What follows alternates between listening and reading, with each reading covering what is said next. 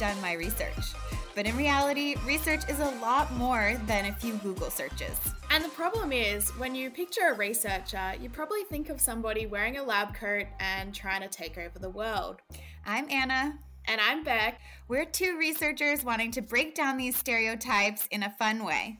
Welcome to We've Done the Research podcast, where we chat to researchers about who they are, the amazing work they're doing, and why it's so important. So, today on the podcast, we have Cath, who is a first year PhD student, and her research focuses on studying and classifying tumours in patients with skin cancer and trying to understand why cancer treatments stop working in some patients. So, Cath, welcome to the podcast. Thank you. Very happy to be here. Um, so we'll kick it right off. Um, so did you always want to be a researcher? So I think I've got first got interested in science when I was in primary school, but I never thought I would be a researcher.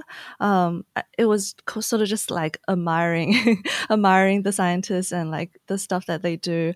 Um, and I was also kind of mm, inspired or encouraged by my science teacher to take the subject, but yeah, like back then, I never really thought about becoming a scientist myself. I was just interested in studying um, the science subjects in school always. Um, yeah, but I wasn't interested in doing research until pretty late into my degree.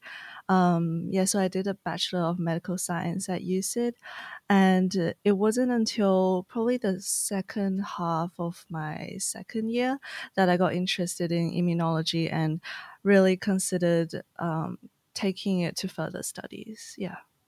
Yeah, awesome. So after you um, finished with your undergrad, did you go on to do honors? Yeah, so I went in a pretty linear pathway uh, where I took honors and then continued on to do my PhD with the same group. Yeah. Oh, nice. So usually people who do that undergrad want to go into medicine. So was that your original mm-hmm. plan? Um, I did think about medicine. Actually, I thought about it for quite a long time. It started probably back in high school when everyone was thinking about medicine. Um, yeah. But, I feel but, like in high school you knew about, you know, three jobs. It was like doctor, exactly. lawyer, or, you know, one other thing. exactly. Uh, but now I think about it, I actually think high school is probably a terrible time to make a decision to go into med. Yeah, um, absolutely. Yeah, because you're not as aware. Well, unless you're like super self-aware and also um, just know about all the other options out there. But that wasn't me for sure. Um, so I never. Uh, yeah, so I never really committed to doing medicine or want to progress to do med. Um, and then of course, the thought came up again during undergrad because I did a Bachelor of Med Sci. So everyone around me was, oh, yeah, let's go for GAMSAT. Let's uh, try to for, try for MD. Um, but uh, I think I, there was, because the subject that really grabbed me during undergrad was immunology. So I wanted to um, do give research a little bit of a chance, like give it a try, give it a go. That's why I decided to do honors. Um, and like during that time, yeah, I wanted to really give give research like a real go and really commit to it. So I never really thought about medicine very seriously back then either. Um, and then like as time progressed, I kind of realized that myself, um, like my me wanting to do med was more so to do with the peer pressure and the family expectation than yeah me really wanting it as a career for myself I think that's so important because I think when you're in that sort of pressure cooker of uni and you have all those pressures around you and you see everyone else go, you know, wanting to be a medical student or wanting to be a doctor, you you do feel this pressure to also want to take that path when and so I, I just commend you for recognizing, you know, that's actually not what I want. Um yeah, and can you talk a little bit about your family pressure as well? Like how did that how did that come about and how did you tackle that? Well, actually I'm pretty grateful for my family in general, I think. They're quite supportive of what I want to do. Um nice. but but um, my most of my family didn't go to uh, college. My dad was the first one that went to university and got a degree. Although he ended up he got a degree in math, but he ended up hating it and uh, like changing path. Well, it's probably like not um how does it, like not unexpected because he got he went to do the master degree because of his soccer scholarship. So uh, the two things had like probably no ah. correlation, and he oh, ended wow. up you know yeah spending most of his college time playing soccer instead. But anyway, so that's a different story. um, but I know, but besides that, like yeah, most of my family have pretty I would say minimal knowledge um, of science in general. And yeah, none of my mm, family has any medical science, yeah, knowledge or degree background, anything like that. So, so did you have guess, an instructor or something who um who you saw and you thought, oh, I'd love to be like them, or did you have a mentor or something who led the way for you? Pretty much. So when I said I really got interested in this in second half of my second year um, of my bachelor's degree, was yeah, it, it there was like a very um, pivotal moment, I guess, for me, uh, which was in my very first immunology lecture, and um, I love seeing le- your face light up about it as well. Your your eyes yeah. are just glowing talking about it. yeah. So yeah, it, like I said, it was really my very very first lesson for immunology. Um, and it was completely unexpected because previous to that lecture, I I would say I had like very minimal understanding of immunology. Um, you know, I just thought it as thought of it as uh, the immune system helps to defend us against disease, and that was it. Um, yeah, and so I walked into the lecture theater like completely not expecting anything really. Um, but however, there was kind of a coincidence, which was it was uh, the year 2018 and uh, yeah unless you're not aware, it, that was the year when uh, two immunologists, Allison and Honjo, got the um, uh, Nobel Prize of Physiology and Medicine. I think that's the official title. Uh, yeah, for their discoveries of the immune checkpoints. Um, and so I was literally telling my friends about it. Uh, you know that like five minutes before the lecture officially starts i was just chatting to my friends about it and the lecturer walks in and he used that as the opening to the lecture and i was like hooked from that moment oh but of course it was also and it was also because his lecture was very, very good. Um, I think I'm allowed to say his name, right? Yeah, yeah. Yeah, of course. Yeah, yeah give him a shout out. so it's Professor Nathan Palendira, and now he's actually one of my co-supervisors.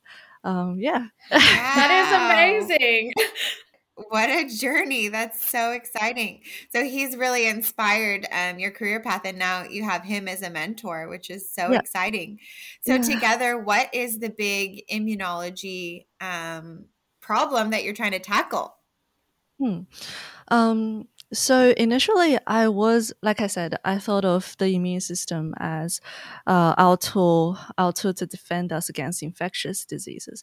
But as I learned a little bit more into the subject, subject, the topic, um, I realized that I was more interested in its role in like pathophysiology in terms of basically all human diseases, um, the immune system has a role somewhere. You know, whether it's mm. the initial inflammation or whether it's the um, uh, the actual killing of the pathogen or the cancer cells, or whether it's like the resolution when you know the tissue heals and scarring forms. There's always some sort of immunological immunological response there, and I mm-hmm. was yeah super amazed by this um because yeah coming from my initial thought of like just a very simple and singular role uh, it, it became something that's just a very like a network system inside of our body and i was very intrigued by that and then i was yeah, also that is what we hear a lot mm. about you know you get sick and then your immune system kicks in but it's actually mm. kind of happening all the time. It's always between, there. Like, yes. Yeah, healing and killing the bad cells and um, mm. even stopping bad things from happening before they start. I, I know, mm. I don't know if I hmm. should bring this up now, but, um, you know, for some people, their own immune system can kill cancer cells before they start. So you may not even see that they have cancer because their own body can kill it, which I think is just the coolest thing in the whole world. it's like the little silent assassin. It's like working in the background all the time. yeah. Yeah. Yeah, it's always there. It's always present, always working. Like a complete, it's a complete system of our body. Um, and then I got really interested in how the immune system actually differentiates what is our self and what is like pathogenic or uh, foreign to our body. And I realized that this information is not actually inherited. Well, at least the um, adaptive system, so the T cells, B cells, the lymphocytes are not, um, the adaptive immunology is not inherited from our parents like probably the rest of our body uh, is probably and okay. yeah mm. and t and b cells are different cells within the immune system. So the immune system isn't just one thing. There's lots of different cells that are together make up the immune system and they're fighting off all the bad cells that are you know trying to make us sick. Correct yeah. Yeah. Um yeah there's so much like coordination going on as well. Um, teamwork. yeah it is definitely. Um, and then my other um, major was pathology as well. So I guess the bridging topic between the two majors was really well cancer, and mm. um, it was yeah learning about how like you said initially, our own immune system is able to actually control cancer outgrowth. But somehow or eventually, um, as you know a person ages, uh, maybe they become less um, immunocompetent um, in comp- in controlling cancer, but I guess also infectious diseases as well. Um, but I was mostly interested in cancer, and then um, also. Uh, bring back the second year immunology lecture again. So I mentioned that the um, Nobel Prize was for the discovery of immune checkpoint markers, immune checkpoints, um, which are yeah, which are molecules on um, immune cells, particularly T cells. Let's focus on T cells. So these checkpoints, when they're expressed on T cells, they tell the T cells to stop being um, so angry all the time, so responsive, okay. so effective. Like the therapist to ourselves. uh, kind, yeah, kind of, yeah, because yeah, exactly. Because if the T cells is going too hard um, on its um, yeah, like whether it's the most likely it's a cytotoxic response against cancer cells. Um, if if it's going too hard at it, then it will lead to a lot of collateral damage as well to our healthy body tissue. So then we have yeah. So then it, it will if the checkpoints are expressed and um, on the tumor cells, uh, it will tell the T cells to stop. But of course, we don't want them to be expressed on the tumor cells because then the T cells will stop um, killing the tumor. So then comes the, I guess, the, um, I would say it's the uh, state of the art um, immunotherapy treatment for melanoma currently, which is the type of cancer that I'm working on. So basically, well, how do we stop the checkpoints from stopping the T cells uh, to target the tumor cells? Well, we block it. so it's basically an antibody that blocks the checkpoints. Um, and then, so the T cell will become responsive again, essentially. And, awesome. Yeah, and for so, our audience, mm. can you um, maybe explain what immunotherapy is? Because, I mean, I guess in cancer treatment, you hear a lot about radiotherapy and chemotherapy, but immunotherapy maybe isn't heard about as much. So, um, yeah, could you just explain a little bit about what it is and how it works? Oh, okay. So that's a pretty big topic to try and explain. but if I were to try to, if I were to simplify it, um, so initially, like what Anna had said, uh, so our immune system is able to control cancer outgrowth, but for some reason they eventually stop. So immunotherapy is or a big part of, I guess, a part of immunotherapy, a sub subgroup of immunotherapy is working on how do we harness that initial energy that we had against uh, cancers, against cancer cells, and tune it up in people that have dampened that response. Mm-hmm. Um, yeah, so it's uh, so it's borrowing, so or, or I guess activating, reinvigorating our immune system to uh, kill cancer. That is so cool. Yeah. yeah. Within cancer, there's so many different types. And I understand even within um, melanoma, which is one type of cancer that you are studying, there's lots of different um, cells within melanoma. So, is there a way that we can get our immune system to recognize again all of those different cells, or are there certain cells that we're you're trying to tackle?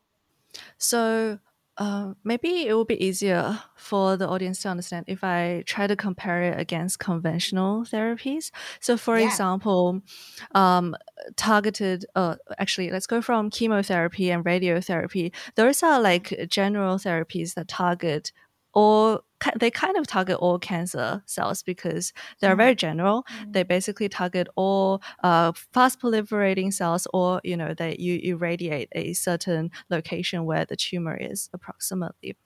Um, yeah. And so it may hit the bad cells, but it may also mm. hit a lot of good cells. Yeah, exactly. Yeah. Exactly. It's very non-specific. Um, let's say. Yeah. And also the other thing is if we use those conventional therapies as a treatment, it doesn't really prevent recurrence of cancer.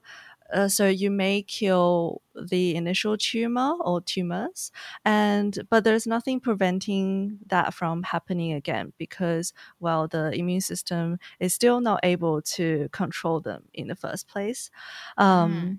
yeah and also yeah it's it's a very general non-specific treatment um, oh and so I guess in the context of melanoma, that really didn't help the patients a lot uh, because the death rate, the high death rate of melanoma comes from recurrent disease. Um, so if we were trying to improve patient survival, we really have to think about how do we prevent that from happening? How do we prevent uh, recurrence and further metastasis of the disease? So moving on from conventional therapy, though, we started to treat patients with targeted therapy, which is essentially, yeah, targeting a certain mutation on the cancer cells. Um, but you know, it's this is this is um, different to conventional therapy. This type of therapy is very specific. Um, it will only kill cells that has that that has that particular mutation. Mm. However, the problem is it will not help patients who do not have that mutation. Um, yeah. Right. yeah. Okay. So it's very specific. It's going to kill the cancer cells, but it's only for people with those specific cancer cells. So that's very important. Mm. Mm. Um, yeah, so that's good. But then the way to develop, I guess, resistance against targeted therapy is that the cancer cells will learn to develop other mutations. And then, yeah, it will eventually outgrow and, yeah, beat the targeted therapy, I guess. They're so smart, these mm. cancer cells. How are they, how they are they are. just learning all these new things? Uh, and They're so super adaptive, the, unfortunately. Yeah, and so with the um mutations, is it like is it more likely to happen in certain groups of people where the treatments will stop working? Like it could be in terms of like it's more likely in men or women or people of, that are younger or older. Oh, actually, um, I've been working on a project. I've been trying to finish up a project on AYA melanoma, and AYA stands for adolescents and young adults. Um, and there are a very special subset of uh, melanoma patients um, in that they have a good disease outlook when they are in when the, when their disease is in the earlier stages. Um, but once they progress to advanced disease, which means that their melanoma has metastasized, um, their uh, outlook is very very bad. They have very mm. poor survival and also actually very poor uh, response to. Uh, um, immunotherapy, so our checkpoint inhibitors as well. Um, yeah, so we've been trying to understand why that is the case. And actually, so initially we thought, um, is it because their mutational profile is very different to the older adults? Um, because because generally uh, melanoma develops as a result of that cumulative uh, mutation developing as we are exposed to the sun for a more prolonged period of time. So mm-hmm. we can imagine that an older individual in their maybe 70s and 80s, you know, have accumulated just that much of um, uh, IR radiation, uh, infrared radiation exposure, compared to a young patient below 30s, which you know just wouldn't have the same amount of exposure to sunlight. Um, however, we found that their mutational profile is actually very similar to older adults. Um, which is quite interesting. So that tells us that maybe there is extrinsic. So intrinsic factors refers to the tumor mutational profile, and like you know, if it has different uh, mutations, maybe it will uh, grow faster, better, become more invasive, etc. And the mm-hmm. extrinsic factors are things maybe in the other parts of um, the body or the system, such as our immune system. Um, so then I became very interested in studying their um, tumor microenvironment, meaning the um, the the tumor where the tumor develops. There's also um, a little like niche that it forms surrounding itself um, mm. that's made up of lots of different th- cells lots of different um, molecular signals as well uh, yeah that um, either uh, usually the tumor microenvironment can um, help the tumor to grow better and establish, you know, like a, their own little nest that prevents maybe immune cells from targeting themselves. And so far, mm. we've found that the tumor microenvironment in AYA, so patients below 30 who has advanced stage melanoma, their tumor microenvironment is actually more immunosuppressive. Um, yeah, they have more um, regulatory cells that tell the T cells to stop killing the melanoma cells. Um, yeah, it's super fascinating. Um, oh, wow. So yeah. their tumors learn how to tell your immune system, you know, go away. We're fine. We're just part of the body. You know, you don't need exactly. to attack us. Oh, no. So, uh, so your research now is trying to figure out how to stop that from happening. Is that correct? Mm, yeah. And also, well, I will focus first on understanding what mechanisms are causing that to happen, understanding what's um, uh, what's at play, why the patients are not responding to our um, standard immunotherapy, and then of yeah. course move on to work out. Um, first of all, how if if we can, how do we stratify the patients in the first place? Because although immunotherapy has uh, been very effective um, oh, I should mention that. Um, so previously, I said conventional therapy doesn't prevent recurrence. Immune th- immunotherapy, we're trying to harness the energy of our immune system to recognize it again, and also. If that's the case, maybe we can prevent recurrence as well because our immune system will be constantly monitoring what's going on inside our body.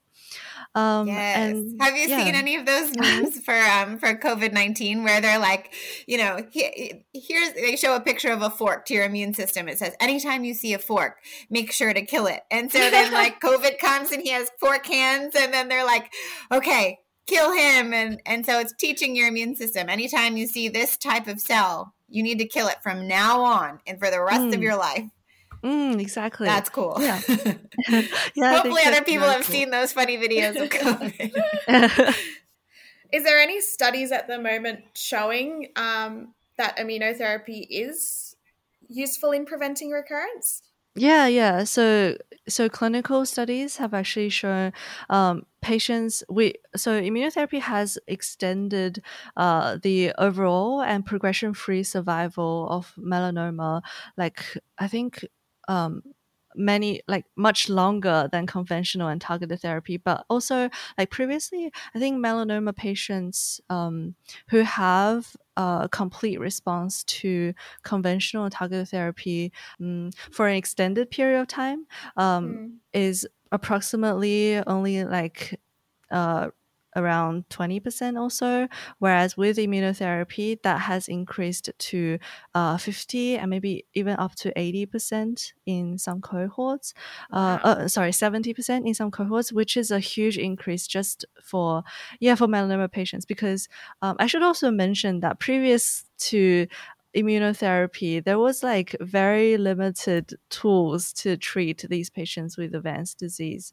Um, yeah, it was either conventional therapy, which didn't work very well, like we said, it's very non-specific, or targeted therapy, but targeted therapy can only be used on a certain subset when they have that mm-hmm. mutation.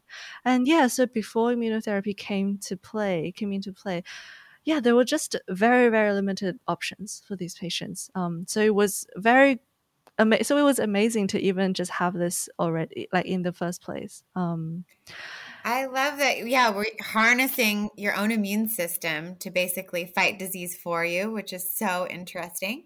And you mentioned that you stratify patients. Maybe you can explain to our audience what that means. Mm. Um, so, although I like to brag about immunotherapy and say all these amazing things about it, um, it is it does also come with own come with its own set of side effects, right? So, okay. uh, yeah, toxicity, immunotoxicity. So, um, essentially, if I were trying to explain it um, in a nutshell, like if you tune up the immune response, um, it's yeah. a systematic effect. So you will also tune up the immune response in other parts of your body. Um, and the most common side effects I would say would be in the guts because your guts is actually uh, has a very interesting immune environment because that is the mm. place where it's exposed to lots of foreign foreign things, uh, including yeah, your food, because you know the food is not a part of your body, and then you also have your gut microbe, which is um, not really a part of your body, and you're also constantly exposed to just lots of things from outside, which we consider as foreign. So if we tune up the immune response, that can actually uh, lead to um, increased inflammation in the gut area as well. So that could be, um, yeah, one of the side effects. But um, what I want to say about this is that if patients come in and how do we if they um so we know that certain patients respond to immunotherapy and maybe roughly let's say around 50% still do not have a very good response. How do we prevent those patients from going through you know the treatment course and also having the risk of all those bad side effects as well? How do we prevent them from going through that basically we can mm. maybe try to find biomarkers that will tell us okay this patient's going to respond but patient b is going to not respond and maybe patient c is not going to respond and have lots of bad side, bad side effects from immunotherapy treatment. So that's what I mean by stratification. If we can find biomarkers that tell us there's information when the patient walks through the door, we can mm-hmm. direct them to different treatment plans and prevent, well, like put the right patients on immune therapy, but also prevent those who will not respond from, uh, yeah, going through bad side effects and maybe not wow. even having a good response. Yeah. That's so amazing that you can sort of personalize their treatment plan. And would you do that by looking at their tumor or or a blood test? How how do you figure out the mm. biomarker? Mm, there's a lot of studies around this area. Um, for me, I am particularly interested in the tumor. So, like I said, the tumor and its microenvironment, and how, and also the spatial relationships in the microenvironment as well. What cells are at play? What molecular signals? What's the mutation um, on their tumors, etc. But I know, however, there are also lots of people doing a um, peripheral like immune immunotherapy study where they use like essentially blood samples to look at the difference between responders and non-responders of immunotherapy and try to find yeah biomarkers that can be i guess easily or more accessible. It is so amazing that there's you know so many people trying to help all these patients in the long run. I mean you know it's one thing to be you know diagnosed with melanoma but then to you know go through treatments and have all these side effects it sounds like you know what you're doing is really going to make an a, a huge impact and a difference to people's quality of life, which is just amazing. I hope so. Yeah. I will try my best to. So, where are you currently at in your research journey at the moment? So, I am entering my second year of PhD.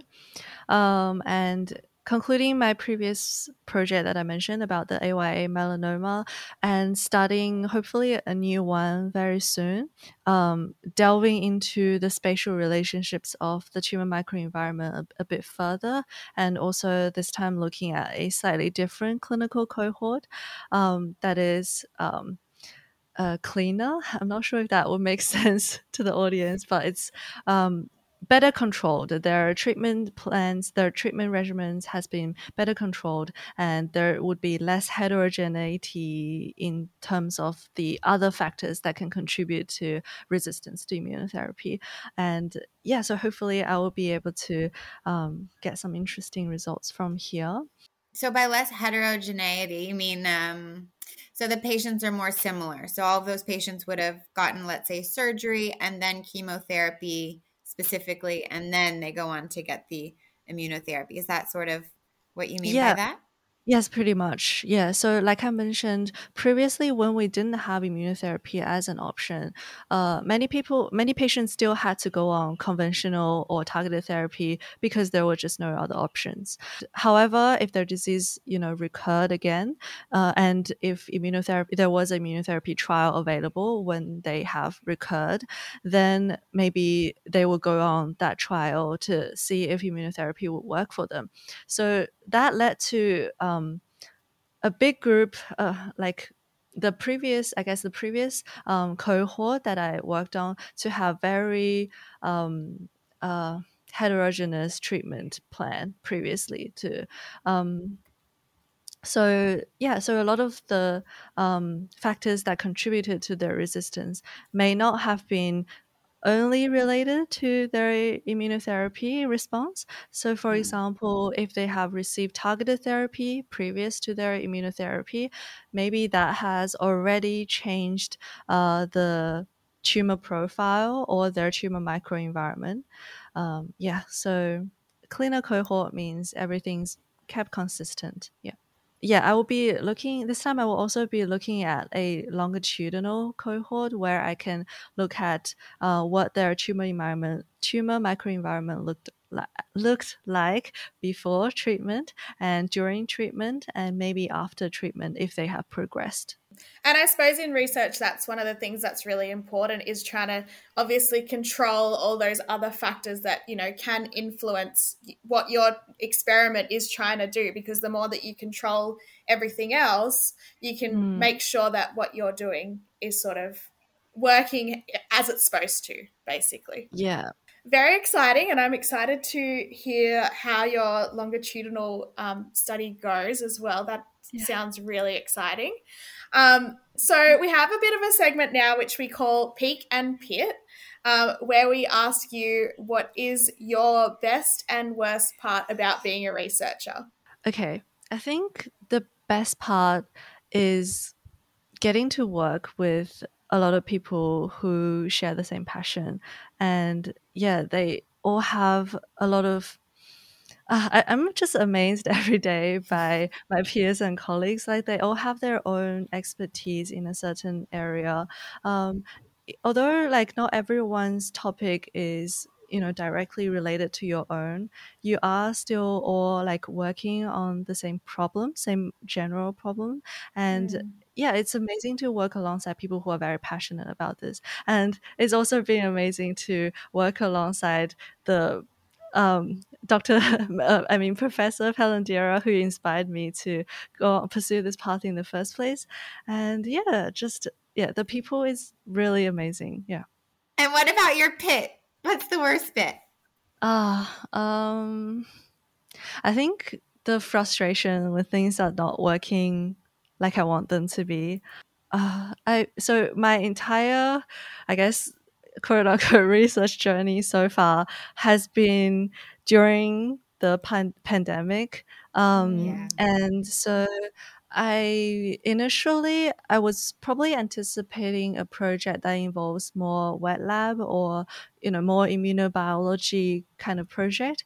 Um, however, more that traditional mm-hmm. how you'd picture a scientist wearing the goggles and the lab coat, and they they have all the pipettes and everything. Um, exactly, um, that's sort of what you were picturing, wasn't it? exactly, like cell cultures or maybe even mouse models. Um, yeah. that's all behind me now, though, because because although like I am affected by uh, the pandemic, I got to kind of diverge to do a more um, dry lab oriented project that involves a lot of bioinformatics analysis. And I picked up a lot of those skills um, during honors and still learning as I go. Um, and that has been actually pretty amazing. Wait, this is I'm like going completely off topic. I'm supposed to talk about my worst experience as a researcher. Uh, however, okay, I would. It was very frustrating uh, when I was trying to learn all the new analysis and um, things are not working out like expected and. Uh, yeah, just getting stressed and frustrated. I think that would be the worst for me. Yeah. I think every researcher can sort of relate to that where things don't work yeah. out as expected because mm. it's kind of universal to all of us. yeah. Absolutely. And I mean, turning, because I don't know if our audience knows, but um, across Sydney and probably across Australia, a lot of those labs with all the microscopes and and things like that, uh, they got shut down during mm. COVID mm-hmm. completely, and it disrupted a lot of really really important research across Australia, and it's impacted you. And it's amazing that you've turned that into a new skill, and uh, mm-hmm. you know are sort of revolutionizing the whole area of immunotherapy. So it's so exciting for you and your whole lab. And that sort mm. of brings me to our next segment, which is Audience Asks, where we have some questions uh, from our Twitter audience, our Twitter family. Oh. Um, so we have a question from Daniel Capuro, and he asks, is the research on digital diagnostics. So, are you using any type of um, digital technology to help with diagnostics, or is that in the future for for this type of um, looking at the tumors? I think um, for diagnosing, there is a, already a lot of artificial intelligence um, models being used, I believe, uh, cool. which is really cool. Yeah, um, yeah. I think those um, um, AI models are actually able to differentiate the tumor. So previously, um, the pathological diagnosis is you know a tr- very traditional pathologist looking down the microscope, looking at the staining on the slide of the um, tumor sample, and then recognizing uh, whether this person has tumor cells or not. And well, um, things like AI is able to use uh, machine learning to recognize those patterns and, yeah, essentially replace the jobs of uh, pathologists. But I guess, yeah, not completely yet, though. yeah, still not completely. one day, but still not smart yeah, enough yet. No, they yeah. still need us, these computers. mm, But that's good because maybe it um, makes it so that you can analyze numerous patients in, in a faster time than what the pathologist mm. could do, and then still needing pathologists to try to check it over and make sure that it is correct and things like that. Yeah, exactly. Or like reduce the workload and maybe use it as an initial. Um, initial quick pass and then the uh, pathologists looking at maybe the samples that are more difficult to um, to decide to yeah diagnose. That's mm. incredible. Mm. And um, our next question is from Nasheed Hafiz, who says, I'm from Southeast Asia where skin cancer is not common. Um, mm. I'm just wondering why there's such a difference. oh, okay. Yeah, a skin cancer is definitely um, there's definitely an ethical difference. Um, and just because of the risk factors, you know, like lighter lighter skin tones are more um, have less melanin to protect your cells. Um, and so, therefore, you would have a higher risk when you're exposed to the same amount of um, uh, infrared radiation, so sunlight. Um, but also another thing is, I believe Australia also has the is that called the ozone hole where Yes. the um, yeah And then there's a yeah, there's a hole in the ozone layer which is kind of just falls right above Australia.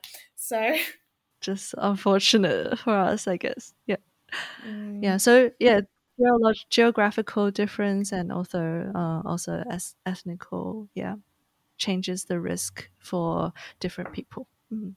Yeah, absolutely. And Mm. so, if you had a top three tips for people to prevent them from getting skin cancer so they don't have to have their tumors analyzed by you, what can they do? sunscreen um sun protection yeah just reduce reduce um exposure like especially direct prolonged exposure to sunlight. Of course you still need to enjoy the sun because um, you know vitamin d and all that. But um, definitely sun- sunscreen is so so important. Um, yeah and And what is that safe sort of amount of minutes um, where we're getting enough vitamin D, but we're not at risk of skin cancer? around 30 minutes or so it's enough or an hour it, but it also Okay. depends on person like how efficiently you're able to convert um, into vitamin d your body is able to do the conversion etc um, and also but also if you have um, your sunscreen there in the first place it should be all good you know. Just yeah, yeah keep reapplying and you know if it's not waterproof remember to reapply etc sunscreen is just super important. Well it also prevents you know skin aging as well. Yeah mm. super important. Yeah and if you know you have the risk factors uh, such as maybe germline mutation or family history of melanoma uh, definitely be more aware of it and you know do the skin checks um, go to your doctor if you have concerns and just be more aware of it I, I would say yeah because early diagnosis always helps yeah Yeah, catching it Mm. early. So, so important. Absolutely. So, everyone wear your sunscreen, reapply, and uh, make sure to cover up as much as we can. And make sure to think about your family history. Definitely. Um, Cath, if anyone wants to find you and and follow on in your amazing research journey, where can they find you? Ah, uh, good question. Um, I I started a Twitter account recently. Yeah, that's correct. It's just my full name. So Xin Yu by Cath. Um, is my Twitter handle. Uh, yeah, and you can follow. You can find me there. Thank you so much for coming on the podcast. It's been so great to chat with you and hear about your research, and I can't wait to see how your PhD progresses in the future. Thank you. Thank you so much. Yeah. And I'm just also very grateful for like all the interest and attention immunology has been rece- receiving since COVID 19. Um, although, yeah, that's bad overall. I think um, people's interest in this um, has been the upside for me, at least. Yeah. I definitely have never heard so many people confidently talk about mutations and things like that. um, so that's been pretty cool. And as an immunologist, I think that would be um, exciting to hear people using terms from your field.